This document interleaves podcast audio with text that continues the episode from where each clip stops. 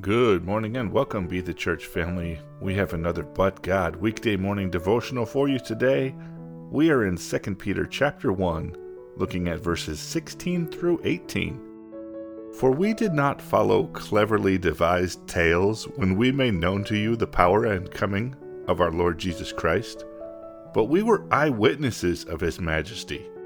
For when he received honor and glory from God the Father, such a declaration as this was made to him by the majestic glory.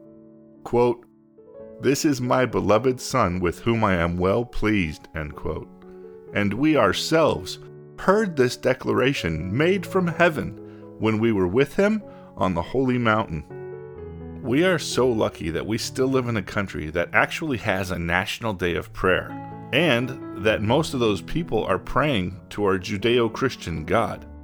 That day of prayer is an especially great day to bring up our Lord and Savior Jesus Christ to others who don't know Him and are not following Him yet, though we should welcome that opportunity every day of the year. Today's verses are about just that.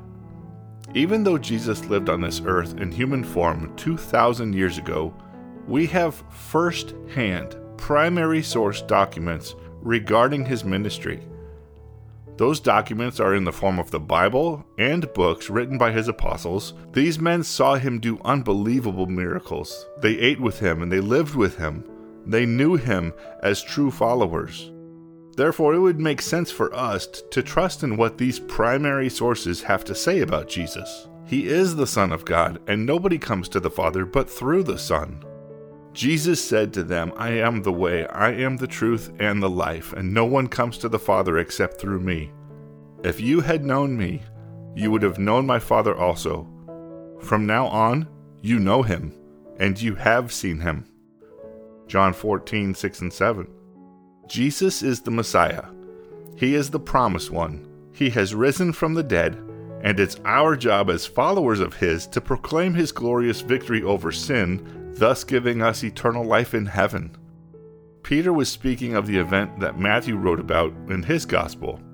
While he was still speaking, a bright cloud overshadowed them, and behold, a voice from the cloud said, This is my beloved Son, with whom I am well pleased. Listen to him. And when the disciples heard this, they fell face down to the ground and were terrified. And Jesus came to them and touched them and said, Get up, and do not be afraid. And raising their eyes, they saw no one except Jesus himself alone. And when they were coming down from the mountain, Jesus commanded them, saying, Tell the vision to no one until the Son of Man has risen from the dead. Matthew 15, 5 through 9. Today, share the good news with someone. Christ has died, Christ has risen, and Christ will come again. Gracious and awesome Heavenly Father, we praise you for your perfect plan. Thank you for the forgiveness of sin and the gift of eternal life with you. Help us to share the good news of the gospel so that others may share in the amazing gift that it is to follow you. Amen. Shalom. Shalom blessings. Press in and press on.